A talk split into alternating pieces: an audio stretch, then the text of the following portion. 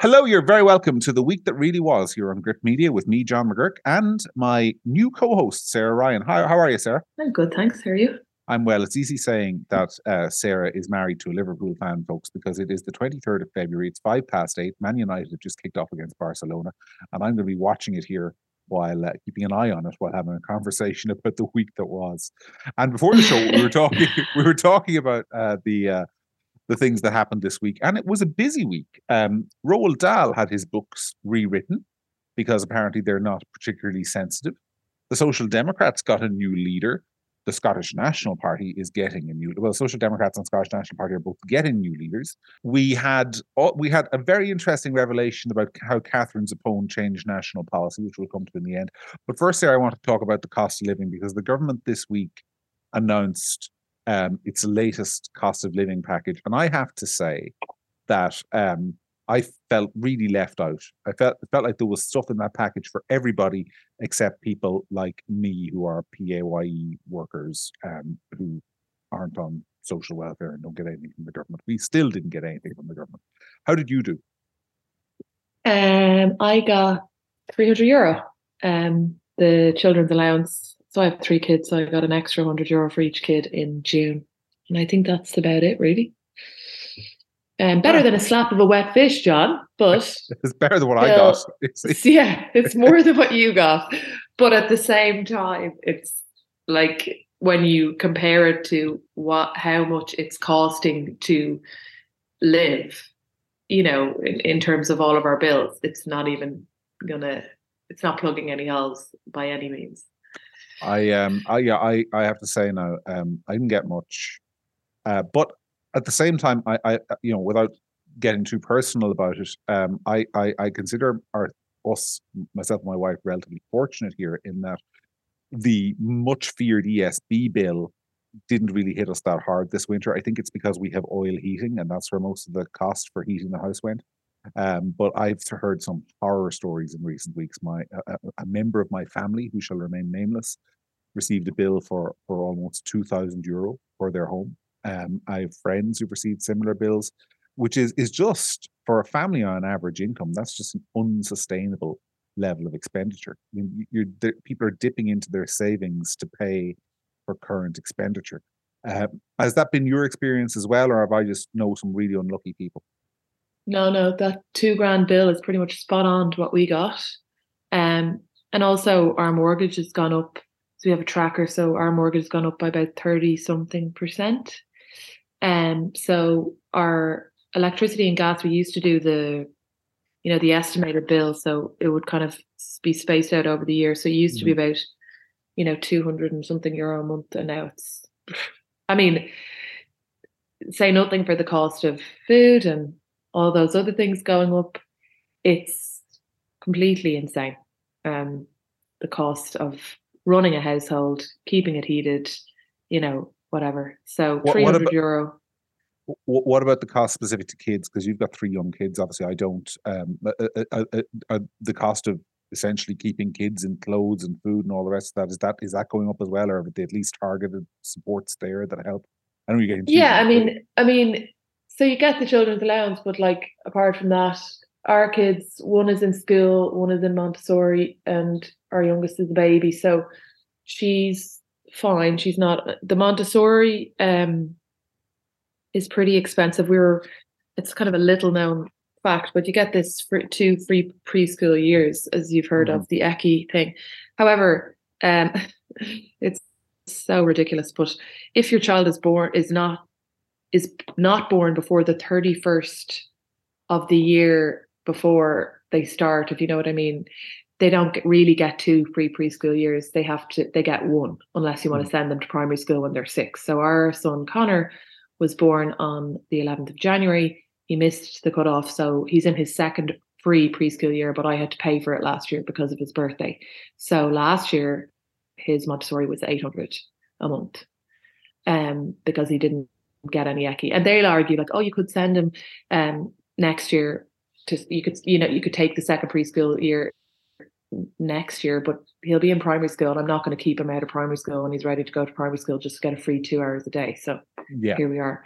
Yeah. So Um, and it's a completely absurd situation that's been brought up tons of times, in fairness, by a couple of TDs um, that I know. And it's just a flat no. Um, you know, it should be based on that you get two free preschool years based on when your birthday is, not on an arbitrary date at the end of the, the year. But anyway, so um, the Montessori has gone up slightly, um, but also like everything's gone up. So like I seem to be spending a huge amount of money on any kind of extracurricular thing, you know, of any description. If I want mm. them to do swimming classes, it's, it's very expensive, you know, that kind of thing. Like it costs money to have kids, fine, but everything seems to have gone up. And then when you're putting that on top of mortgage payments and, and gas and electric, that's at that level, it's just insane stuff. Yeah, it strikes me, and I'm thinking here, I was trying to think, did I get anything out of this? And one of the things that the government did that's included in this package uh, in the cost of the package is that they're they're not putting the price of diesel and petrol for my car back up. And apparently, this is a gift to me that they're not going to tax me more for traveling around the place. Um, and I just think that says it all about the mindset because that tax cut that they introduced last year on petrol and diesel effectively cost them nothing. Like it effectively cost them nothing because the, the baseline price went up so high that even with the smaller percentage of tax, they were getting the exact same revenue. In fact, and I don't have the figures to hand, but I wouldn't be surprised if they're actually pay, taking in more excise duty now than they were um, they were before they cut the tax, before the price of, of, of fuels went up. So it just strikes me that that I mean, in some ways, I mean, it's it's a long time now since we since we had a conversation in this country about the poverty trap, so on and so forth. But like for if you're at a certain level of income where you're five, ten grand above what you would get if you were on welfare, you're probably worse off earning mm-hmm. that that whatever net figure is 28 27 30,000 euros you're probably worse off when you consider all the things that you lose out on compared to um, and I, um, by the way, I want for emphasis, in case anyone wants to email in, I am not saying that people on welfare have an easy time, but they absolutely do not. What I'm saying is that the people who are in that gap above them, who are working 40 hours a week in many cases, sometimes two income families working 40 hours a week, they are not necessarily better off. And it strikes me that those are the voters traditionally. You're of Fianna stock. Those are those are the people who who made up traditionally the base of Fianna Fáil support. And then you have the people who are maybe 10, 15 grand above that again in the middle income bracket who are traditional Fine Gael voters. And it strikes me that those are the people who got almost nothing. Whereas, and I'm, I'm looking at this here from purely political standpoint, the people who traditionally vote for the left parties who are in opposition, you know, the Sinn, Sinn, traditionally Sinn Féin voters, traditionally Labour voters, they got most of the government's largesse this time. And it struck it struck me as, you know, whatever about the morality of, of, of, of dividing the resources that way, it strikes me this is a government without any sense of who amongst its own natural voters are in trouble. Um, mm-hmm. And I mm-hmm. think it's alienating people um, unnecessarily and unwisely. Well, to your point, so nobody is suggesting that people who are who are on welfare aren't struggling or, or, or aren't in a disadvantaged position. Fine. The problem is, and I, I totally agree with what you're saying. What I would notice is that those people are regularly acknowledged in the discourse and represented by multiple parties and spoken about regularly at, at Dáil level. What I hmm. don't hear a lot of talking about is my friends. Not I'm not going to speak about anything specific, but some of my friends that grew up that I grew up with talking about two like couples, one, two, or three children, both of them working, right? Um, went all of them moved home with their parents, saved up to get a deposit for two years while they, you know, tried to get onto the housing market. Moved into houses further out of Dublin than they would have liked to be able to afford to get into the housing market. Mm. Have a couple of kids and are paying, no exaggeration, two grand a month for childcare after their income, right? Then they pay their mortgage. They're some of the, in terms of disposable income, some of the poorest people I know, they have no disposable income after they pay all their bills. And I rarely hear them acknowledged at all on, on, on by politicians or discussed. We hear a lot about people who are on welfare, whatever. Fine, that's appropriate. But friends of mine that I grew up with, and there's multiple of them who went to college and, in their words, did everything right, did everything you're supposed to do, and now have good jobs, like say they're on 80 grand each, good jobs, good salaries, and they are struggling, mm-hmm. like struggling. They're the people who, you know, decide when they can, like, if and when they can go out for a night out. Do you know what I mean? After all the bills are paid. And my issue with that is they're not acknowledged at all. Nobody discusses the struggle that they're under. And this budget does very little for them too. This is where I'd have a, a sort of, you, you, mentioned a figure there that's very interesting to me, which is people spending two grand a month on childcare. And as you were saying it, I was trying to think in my head, what approximate salary level do you have to be earning to have basically two grand a month after taxes? Mm. And uh, it's quite high. Like it's it's oh. over forty thousand euro um, yeah. to to be to be coming home with that that much. Which so I think roughly you get four grand. Yeah, roughly you get four grand. So if you have two four grand salaries coming in every month, and the mortgage is two or three, and the childcare is two, well, there's five. Then you've got three left. If your if your electricity and gas bill is one, there's six. You've got two left. Mm-hmm. That's a grand each, two hundred and fifty euro each a week. Do you know what I mean? Like, and that's before you've paid any other bill child er, uh, insurance, car insurance, anything like that. That's we're whittling that down now to like vapors. And I know these people, and I know, and and two grand, the bill for two, for uh, for childcare might be more than two grand if you start factoring in, you know, a school pickup here for a third child or whatever, you know, like, and you know, when I was growing up, my dad was in politics. My dad used to always say, and I always remember that, you know, Fianna Fáil voters and people voted for you, and that most people were really happy if they had a job where they could pay all their bills, they could go for a few drinks or something to eat on a Friday, and they could bring their family on a holiday every year. Mm-hmm. And there is a lot of people who have good jobs, who earn good money, who can't do that at the moment. And yep. that's where the anger comes from. And the anger also comes from the fact that they're never talked about. Like, yeah, you hear a bit of faffing about childcare from time to time, but nothing ever materializes. Nothing ever really happens. And, you know, if you're on a good salary, and again, like I said, people who did everything right, they moved home with their parents. Some of them had their children while they lived at home with their, like their first baby, while they lived at home with their parents, just so they could afford to get onto the property market. And they pay big taxes and they, you know, they do everything by the book and they're getting nailed. Mm-hmm.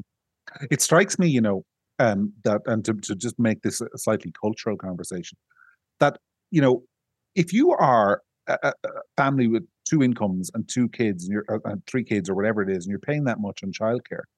There's also a huge cultural pressure for both parents to continue working even though financially it might make more sense and from a yeah. not for me to talk about parenting but like almost I, I would imagine from a parenting perspective there might be desire for one parent just to quit working and and and you know stay at home with the kids. Yeah. but of course then there's huge cultural pressure not to do that. You're a failure or you're kind of square or traditional if you do that but like i i don't i don't understand how people work and i imagine the the stress that that must place on families is just something that we're not we're not really having a conversation about in this country at all um and that's that's an area where i think i think it's time for us to have a conversation because um, my colleague Fatima actually made a made a, a point during the the week um, where you know she's a lot braver sometimes than I am. That she thinks that having kids in childcare from the age of four to the age of 10 or whatever it is, if you do it after school clubs and all the rest of it, is not ideal, not something that she'd personally aspire to.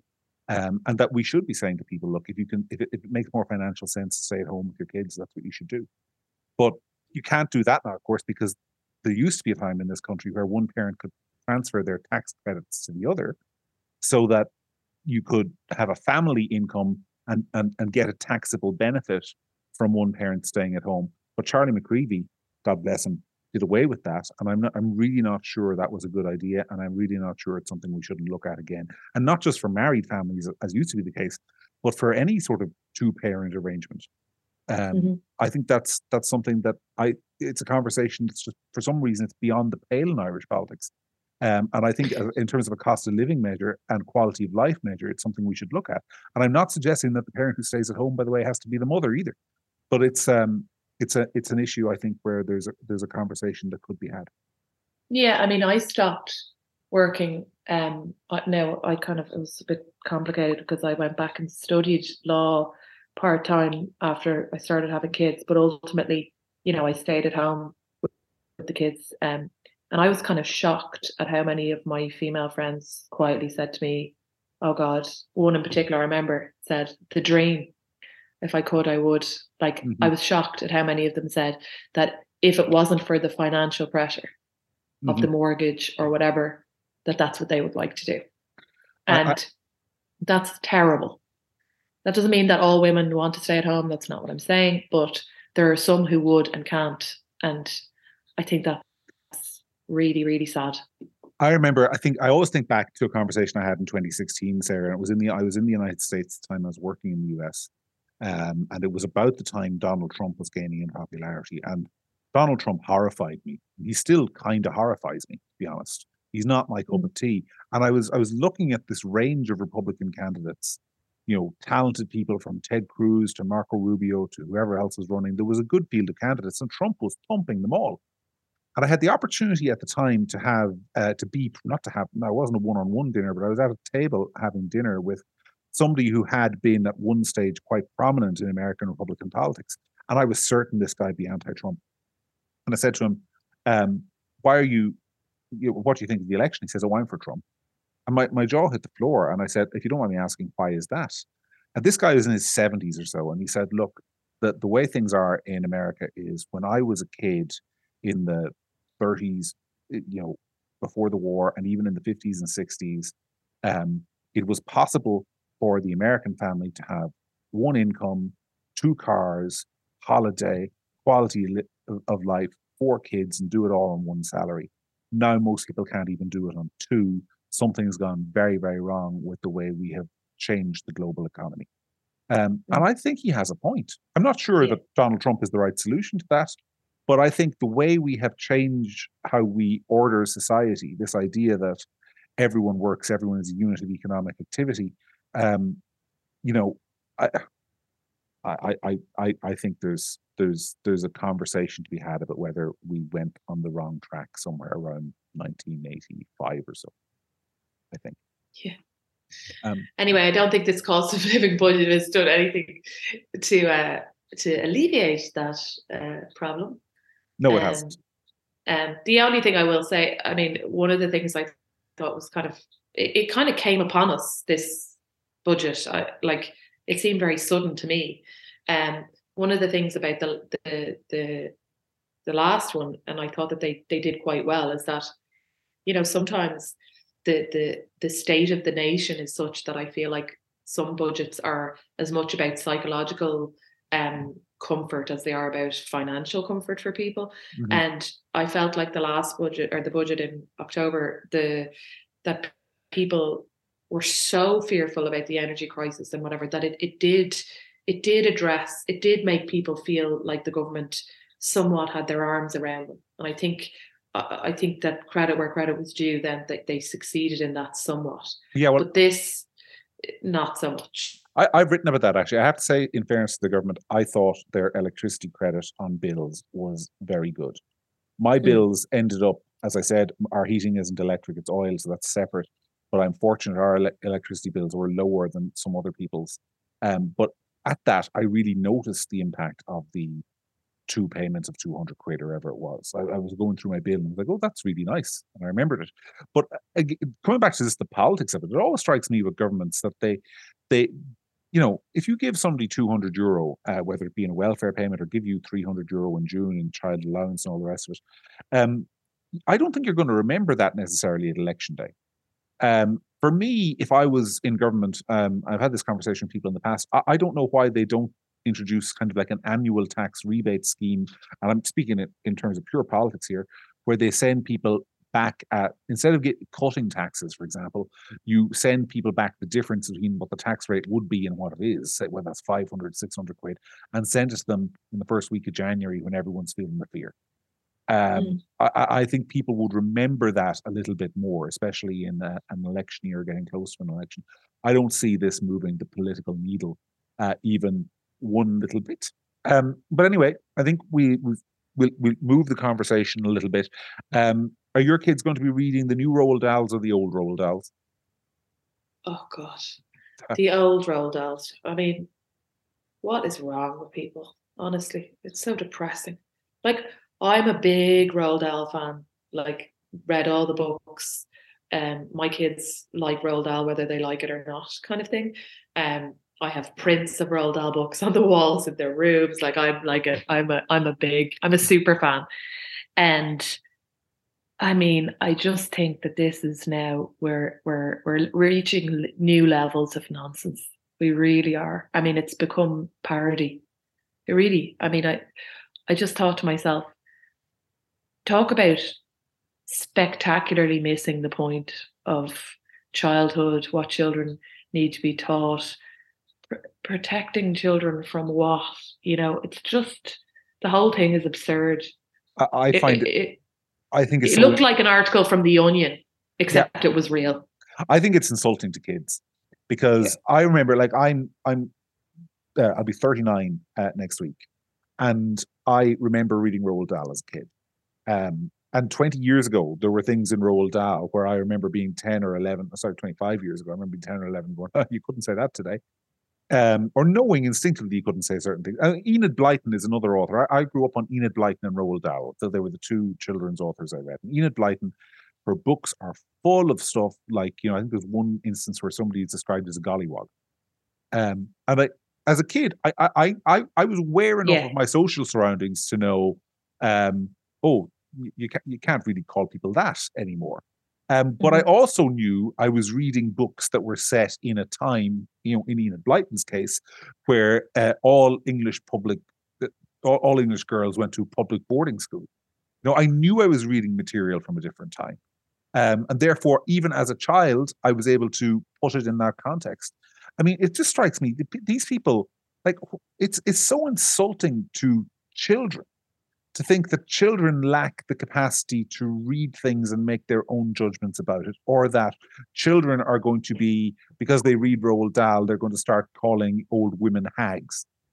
I mean, I, have never called an old woman a hag in my life. I, I, don't think you have either. And we both read Roald Dahl. We both read The Witches. We both read The Twits.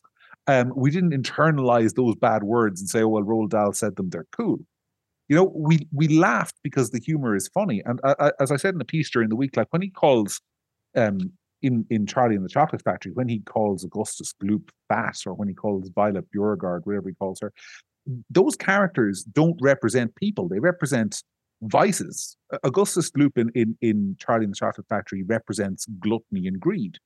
That's what he's denigrating. Um, Violet Beauregarde, or whatever her name is, represents ambition and envy and you know all sorts of bad things. And, it's those his his negative characteristics are always associated with negative personality traits. He's not just insulting people randomly, and I, I like it's such a misreading of his work, for my money. To even uh, uh, apart from the arrogance of thinking you could rewrite it. Uh, um, so I thought though it was fairly heartening that that for once you and me seem to be in like the majority of public opinion on this. Yeah, but at the same time, like that's because they've slightly overstepped. But this is, you know, an example of something that's happening on a more grand, on a smaller scale all the time with things. Mm-hmm. Do you know what I mean? Like, okay, so maybe maybe there was an overreach on Roald Dahl, but it'll still be happening at a smaller level on loads of other stuff. Like recreationally taking offense is the new pandemic. That's my that's my overarching feeling now. It's like I'm going to teach, apart from a, a, couple of things that I want, you know, that I'd like to think my kids will be by the time I'm finished parenting them. One is resilient, and two is a basic grasp of the concept that the world doesn't owe it to you not to offend you. You know, like you can read books and they can have rude things in them, and you surely will have the brain to have like to understand that you know it, this is in context. This is a very rude thing to call someone. This is this is being used as to demonstrate that the person who is saying this or doing this is a rude person. It's not to be emulated. It's to explain the character. I mean mm-hmm. for god's sake are we really proposing that we raise a generation of children who are never exposed to anything that is mildly offensive or rude or whatever? It's like come on like, surely, if I sit down with my kids and I read them, Matilda, for example, and um, my son we read Matilda uh, a few times, and he was asking me the other day about, you know, why her parents are mean. You know, like mm-hmm. they don't care about reading and they don't send her to school. And he's going through this phase at the moment where he's telling me that he doesn't like school. And he's like, well, you know, her parents were really mean and they, and they didn't send her to school. And, you know, he was like, oh, some people have mean parents. And this started a conversation between us about, you know, me trying to explain to him that good parents send their kids to school, blah, blah, blah, blah. But he's able to like mm-hmm. understand mm-hmm. that like this context he doesn't like he's not crying at night because of the concept of mean parents do you know what i mean like mm-hmm. it's so absurd like and surely offensive or rude or or children being exposed to things is is a way to start a conversation with your children about things not ending it i mean like I read all kinds of things. A couple of years ago, was it not the Labour Party who wanted to take To Kill a Mockingbird off uh, the school syllabus? Well, yes. like all we hear about all the time is is about racism. But To Kill a Mockingbird is the is the you know the basic text of racism of understanding racism when you're mm-hmm. 15 it's this it's the place in your life if you've especially if you've not been a reader up until then where the where the where you get exposed probably for the first time to a conversation about racism. Like, mm-hmm. so let's take it away. I mean, I just think we're we're back to we're back to book burning and banning books and taking things away. It's just like who's the witch and who's the mob here? Because to be honest, like Roald Dahl fine today, and maybe yeah, we're in the majority, but there's tons of things that are you know silently being kind of cancelled for what it's for for want of a better word and and so that you know as you say we're totally you know under estimating children so that our precious little children will never be exposed to anything that might be scary or you know real because uh, uh, and and we could have a separate conversation about this but i think that some of the people we see in universities today would demonstrate what happens when people aren't exposed to any disagreement, conflict, opinion that differs from theirs. On that, good. on that very note, uh, on my computer screen at the moment before me, as you are saying that, I have an article in the Guardian today by an Irish lady by the name of Ní Chomhaird. I hope I pronounced it correctly because the headline is "There is a surefire way for the English to correctly pronounce Irish names." Just ask us. And uh, it goes on to basically say that English people calling her Niamh or whatever they call her when they don't know how to pronounce it correctly amounts to uh, to to to uh, you know basically reinstituting colonial oppression. That's how upsetting and triggering it is. And there's there's like you know, what is wrong with people? You know, I mean, Re- you know, you know, for years I didn't know that the the English name Featheringstone Hall is pronounced Fanshawe. Um, you know, there are Welsh place names I can't pronounce. So this idea that somehow you're being attacked if somebody from a culture where your name isn't common isn't certain how to pronounce it. I mean, it's just so like what? No, but it's know. do you know what it is? It, I hate this expression, but it's check your privilege because if that's your main concern, if that's so so big of an issue in your life, you are immensely privileged and you've got no worries. Yeah, and by the because way, because there are people with real problems. Exactly, exactly. But the, the, the arrogance of these people. I'm sorry, uh, uh, this is random. We didn't even discuss it before the show. It just popped up. But like, who who who appointed this woman the spokesperson for all Irish people? Because I have been called by both Irish and English people McGuire, McGurk, McQuirk. You know, my, my name gets, and I, I don't care. I mean, it's not a, it's not a particularly common name outside of the particular part of Ireland where I come from. If you don't know about my cousins who run a golf shop, you, you probably don't know how to pronounce it. Um, uh, so it's uh, it's it's it's just like these people. Then they think they speak for all the rest of us. You know, apparently we're all being recolonized. If Somebody does an English person specifically can't pronounce our names. I mean, I just can't get over. But it. it's also, but it's also like the com- comparing, like acting as if you're being put upon colonization. It's kind of a, it's bordering on offensive. You know, like it's you're you're taking your minute irritation in your day to day life and making it into this huge issue as if you're somehow and it's like we were talking about last week when you were saying about the we were talking about victimhood and it's like you've got no victimhood, so you have to find it. So you find it in this nonsense. But really, it's not real. You're just creating a victimhood because you feel lonely without it. On that, did you happen to see the South Park episode this week about um, the Duke and Duchess? Fabulous. Fabulous. Um, it just strikes me there's that section where they, they go to a brand management agency. Everyone go, in this episode goes to a brand management agency, the name of which I can't repeat on a family show. But um, the basic gist of it is that they they say everyone needs to build their personal brand, and the running gag is that the personal brand always ends with victim. So I think in the case of Meghan Markle, it's uh, award-winning actress, celebrity, um, fashion icon, victim. Um, and, and and it's this idea that victimhood is the most valuable currency, which again I think comes back to the idea of people being victimized for having their names pronounced wrong. Anyway, on that, um, you wanted to talk about a podcast you've been listening to and I haven't listened to yet, which I think our listeners might be interested in in a conversation involving J.K. Rowling. Yeah, it's called The Witch Trials of J.K. Rowling, and it's so good there's only two episodes up so far, but um, it's absolutely fantastic. It's such a rich analysis of J.K. Rowling and um, how the Harry Potter book started, but then also how they were met with um, opposition in some Christian circles in America because they thought that they promoted witchcraft, and mm. um, you know, I'm sure that they would love Harry Potter to be their, their biggest problem in today's society, but um, at the time it was a really big deal.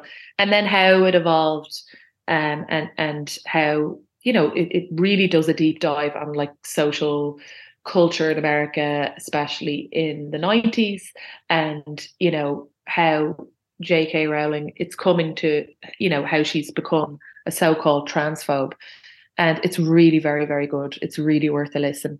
It's um it's produced and the the narrator is that um phelps um is it phelps?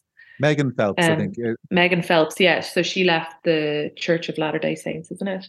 Um, no no no no you got that no. one wrong. Those are the mormons uh, you're talking about. No she left the westboro baptist church westboro um, baptist church excuse are, are, me. That are, was we were totally different. much nice much less much less nice people than the mormons. The mormons sorry Mormons. Have Sorry to all our Mormon, our our vast Mormon listenership. I, I, I. That was a complete mistake. Well, no, it's fine. but uh, just to say, Mormons are actually. I, have always found them to be the nice people that you could ever I know. meet. But anyway, so but yeah, it is fascinating because because Megan Phelps Roper was through like she had an amazing transformation in her life where I think at the age of 16, 17 even she was protesting funerals with signs saying God hates fags.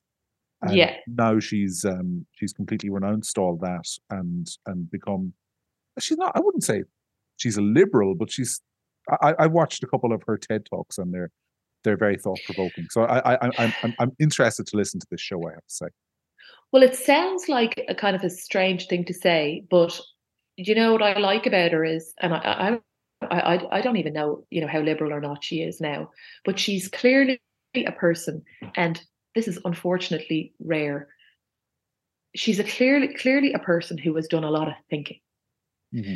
She's come from one culture where where you know it was absolute and this was the way the world works and you're not allowed to think any other way to leaving that which obviously nobody could deny took a tremendous amount of courage and um, to leave behind everything you ever were taught or believed and your family and choose the you know bravely choose a different life for yourself. And so I'm I know by you can tell that that would you know takes a lot of thinking. Who do I want to be now? Now I am free of that. Who do I, what way do I want to think? What do I want to look at? And you can see in the way she does this podcast that yes, she's probably leaning towards being pro J.K. Rowling. That remains to be seen. She hasn't really gotten to it, but she talks to her a lot. But she's she's done some real thinking about this subject. And mm-hmm. unfortunately, I think that's kind of rare these days. There's, there's a lot of people who don't do a lot of thinking, and that sounds like such a strange thing to say, but they just have their opinions. They've they give them out in 140 character sound bites on Twitter, and they don't read anything longer than a journal article, and they don't really think, and they certainly don't expose themselves to anything different from what they believe to be in inverted commas or not not even what they believe because i was reading uh, actually on this very subject there was an interview today in i think the telegraph but i'm not sure with Evanna Lynch. Now, Evanna Lynch, for those who don't know, uh, is an Irish actress. She's from Dundalk, and she actually came to fame in the J.K. Rowling movies, Harry Potter movies, because she played one of the the sort of secondary characters, something called Luna Lovegood, and she was very good in that role at a very young age.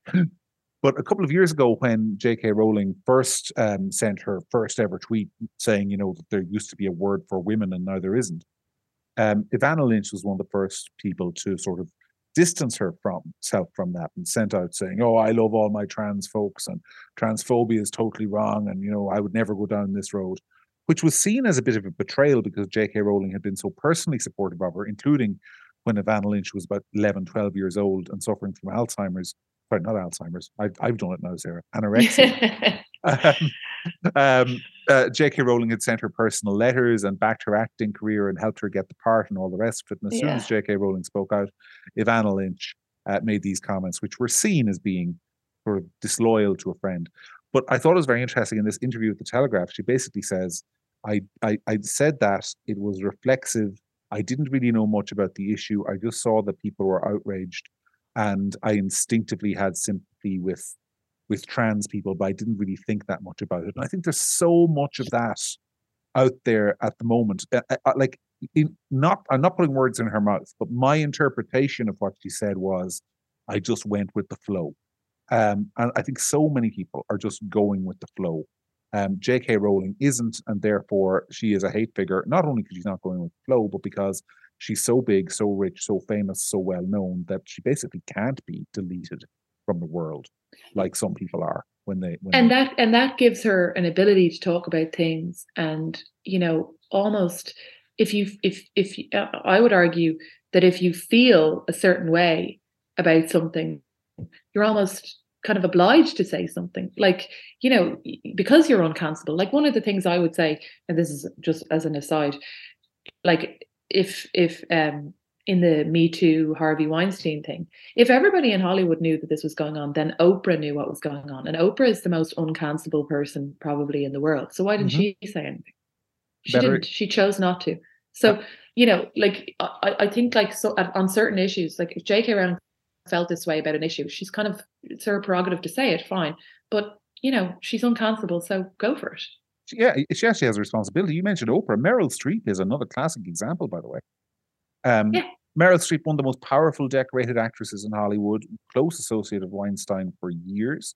Uh, and, and, mm. for the avoidance of doubt, in case Meryl Streep's lawyers happen to be listening, I'm not suggesting any wrongdoing on her part or anything like that. But uh, I find it very hard to believe that she had not at least heard rumors, at the very least. Yeah. And I think she had a duty to do more than she ultimately did. Um, yeah. But no, she she she chose her course of action. Um, and, and, there's, and there's men there's men the same you know there's there's big hollywood actors who are the same but you know anyway that's a kind of a whole other that's a whole other show as they say but on the subject of the thinking i just feel there's there's not a lot of people who think beyond the kind of five second soundbite. And you know like i saw this thing on twitter the other day and there was a video doing the round and it was just and it was someone going around interviewing and asking people on the street what's the point of straight white men? Hmm. and you know it was great. Everybody was saying there is no point and you know we're all so wonderful great.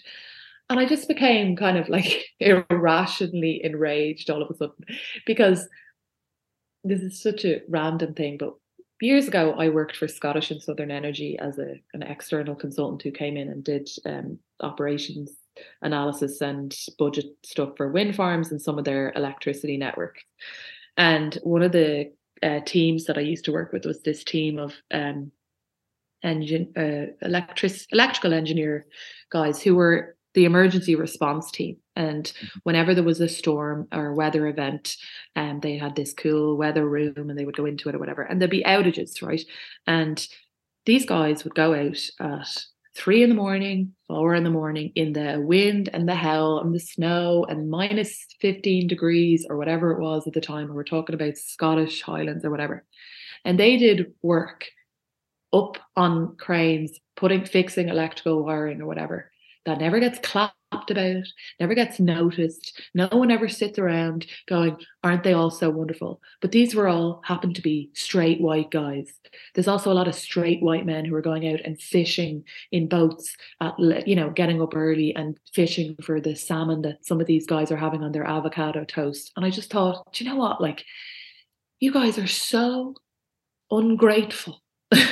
and you know, like you're just not thinking about what you're saying. Like, I'm not suggesting that the whole world should revolve around, but uh, straight white men. But I don't think there's any group of humans that should just be written off all the time like that.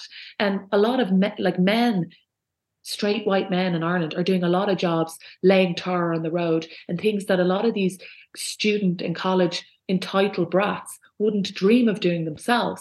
And so maybe your clever little video asking what's the point of white men Uh, is really absurd and check your privilege to use the to use the cool kids phrase again but like talk about not doing any thinking. By the way yeah. a lot of these kids dads are these men they're talking about.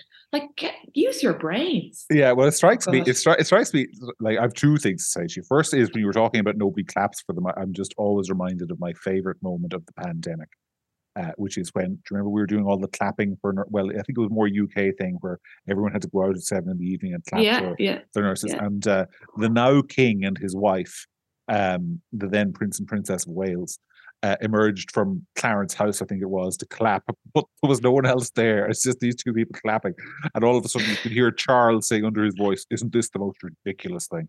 And it's I've I've loved he can do no wrong in my mind ever since he did that. But the second point I'd say in relation to the video you're making is that if you did a video in the 1960s in Dublin or London or New York or anywhere else, where you're around asking men what are women good for, the answers you I think get, there is one. I think there is one, and it does the rounds, and they use it as an example of the patriarchy. Yes, like yeah. and how terrible men are, and to show there is definitely a video that does the rounds. I've seen it of like a group of Dublin kind of rugby. I think they're in rugby gear, football gear, something. A group of men, and it's like, what's the point of women, or what are something like that? And they're all like, oh well, you know, they're all, and it's like used as this kind of like horrific nightmare of whatever. Yeah. And like, why can't both of them be wrong? Like, like you know, I like put it this way. I hope sooner rather than later we are laughing at these nonsense videos about men in the same way as we laugh about those videos about women because uh, two wrongs don't make a right and they're both as absurd as each other.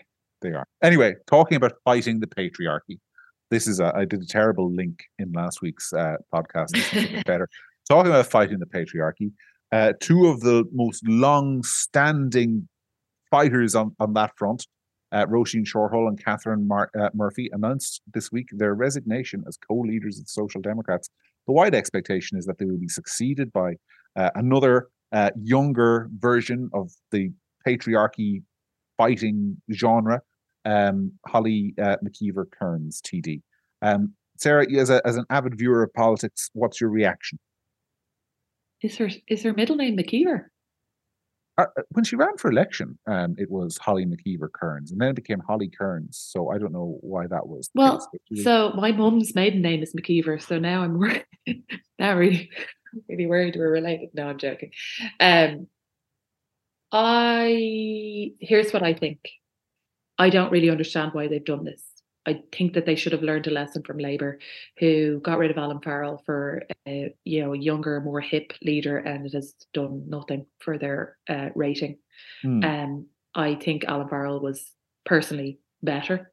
Um, I always thought he was you know quite a good leader. He was less Labour than Labour generally and he was also an exceptionally good parliamentarian in the sense that he did find issues and he really once he found an issue he got into it and he didn't let it go and i think he from my perspective, he seemed to earn his TD salary, even though I disagree with literally everything he thinks. Well, the other thing about, was... about Alan Kelly um, is that uh, uh Alan Farrell, you said, is the T. Oh, sorry, sorry, sorry. We both. God, what is wrong with us tonight? I, I Alan know. Farrell is a Fine Gael TD in my constituency. Alan K- Kelly is the former leader of the is Labour the former Party. leader of the Labour Party. But he, he he also had something unique, which was he came from a rural constituency which is uh, yeah. pr- probably why they got rid of him in the end, I suspect, because he wasn't in yeah. touch with their core vote and sort of South Dublin and urban, you know, upper class urban Limerick and so on and so forth. But I mean, mm-hmm. you know, he, he brought them, he, and he brought them a sort of seriousness. And I think, yeah. um, not to agree with you too much, because I, I do see the logic of Holly Cairns, which we'll go on to in a second. But I think that's what the Social Democrats are losing. They're losing seriousness. I don't agree with either Catherine Murphy or Roisin Shortall on much of anything, but I respect both of them very deeply. They're two very serious politicians with accomplishments to their name. I think in the case of Roisin Shortall, um, her work on mental health in particular when she was when she was a junior minister for health was significant. I think she when she makes arguments, they are serious arguments, usually backed by facts, figures, fact, you know, spending yeah. proposals and what have you. Um, Catherine uh, Murphy, whether you agree with her or disagree with her, was, I think, incredibly brave in the matter of the SiteServe scandal. Uh, she took on mm-hmm. um, some one of the most powerful business people in the country and did so fearlessly. She exposed matters of, of serious and legitimate public interest. I think, although I would disagree with them fundamentally on maybe 80% of what they believe in both cases, these are two very serious, credible politicians who enhance our legislator. It's better for the country that they are there. They're serious people.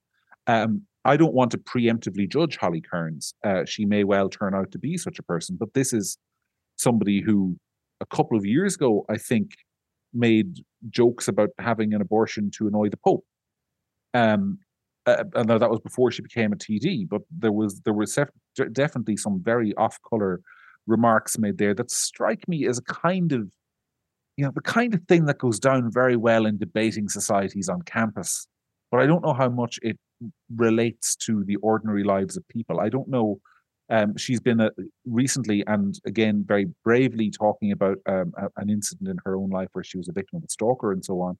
But outside those narrow range of sort of what you might call um, me too issues and you know secularism and getting the church out of schools and that sort of stuff. I don't know what kind of serious economic analysis holly cairns has to offer. I don't know what what she has to offer that um you know 100 other people in the Dáil don't or 200 people outside the Dáil don't.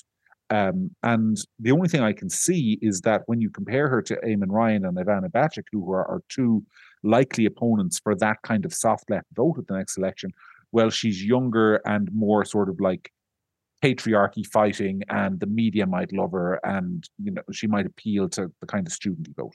That's about the only argument I can see. Maybe, maybe, but you know, she's also not long at TD, and being the leader is is different. Um, I, it remains to be seen, but I mean, I think that the Soc Dems are on pretty low polling numbers. Labour didn't get any bounce at all from changing the leadership. And, you know, is it the leader or have you maxed out what vote you're going to get from a pool of mostly similar minded parties? And, you know, that's what the mistake I think Labour made was that Alan Kelly was slightly different, rural, and probably broadened their appeal somewhat.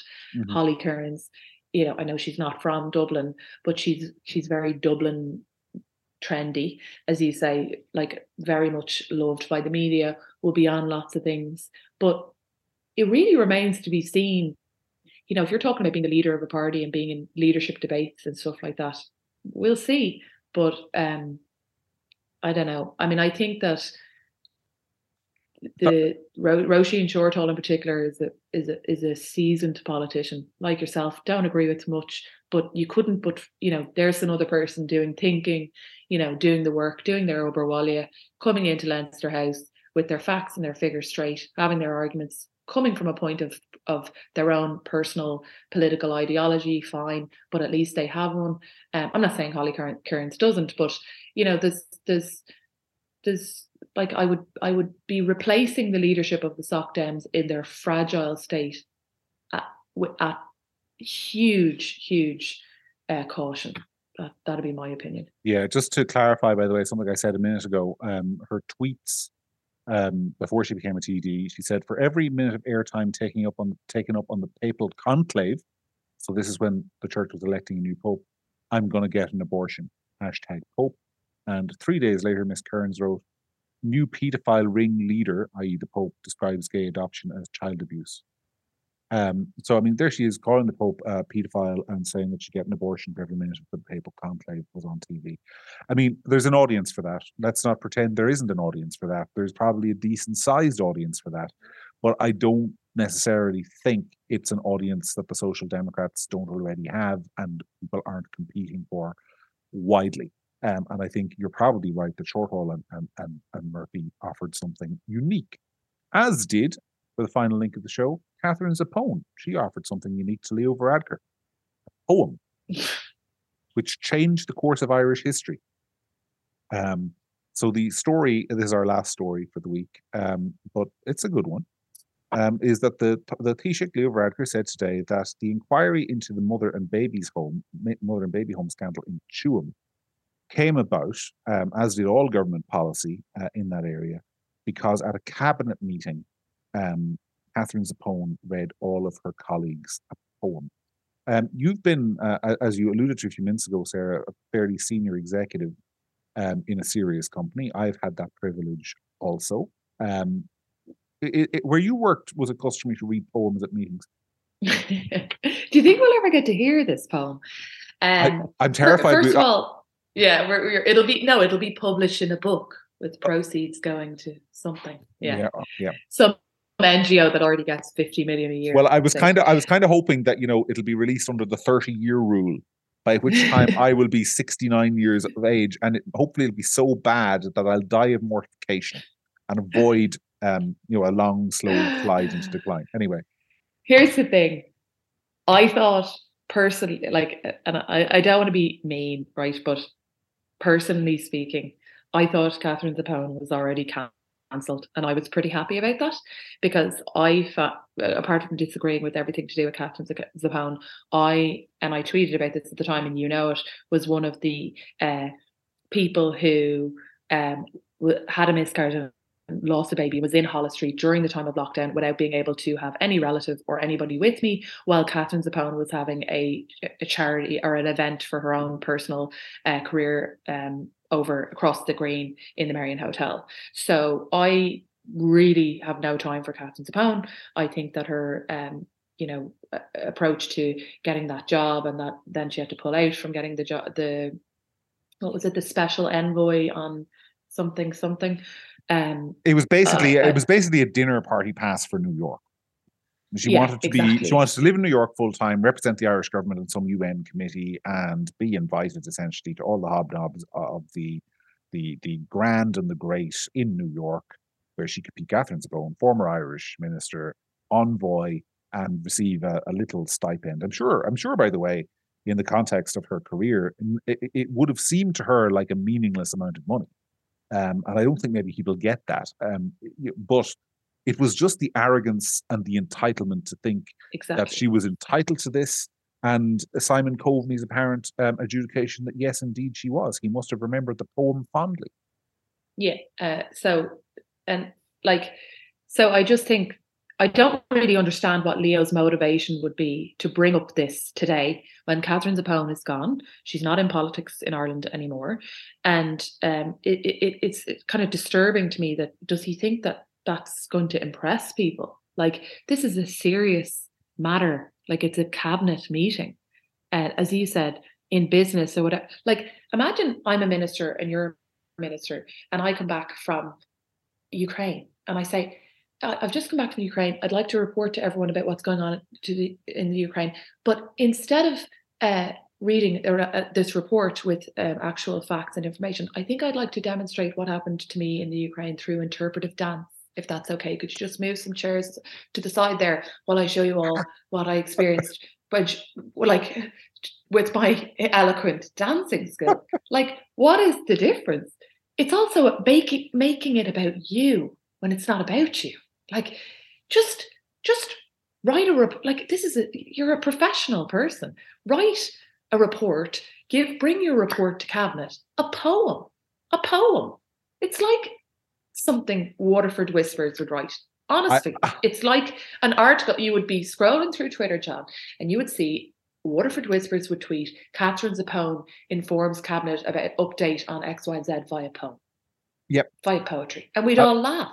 Uh, well, I'm thinking though, if, if you and me are laughing and thinking this is ridiculous, just imagine how this news is being received in Áras an Uachtaráin, where we have Ireland's most prominent poet, a man who devoted his entire life to the service of his country, um, and and advocating for socialism through the medium of poetry and and and politics. And not once, to my knowledge, did he have the genius idea of reading a poem at a cabinet meeting while Minister for Culture to get more money. I mean, he must he must feel very hard done by today. I'd say there are chairs flying up there. Um, but what and, do you think? What do you think, Leo? Like, uh, do you not think it's so, such a bizarre thing to bring up now? Like, is he? Does he think that? Does is he, has he left the reservation so much so that he thinks that people who read that are going to go, "Oh, isn't that lovely?" I think like, he has, is he trying to like you know loosen up the ground for her to come back and get special envoy job again? I mean, what's the motivation? I don't understand it. I don't know. I'm, the only explanation I have is that he has great difficulty differentiating the loud minority from normal people. Because there is a loud minority out there who, if you criticize Katherine Zappone over a poem on this topic, will say that it shows heart and value and the value of having women at cabinet um, because they they can communicate emotionally in ways that men can't. I mean, I, if I was a woman, that would insult me.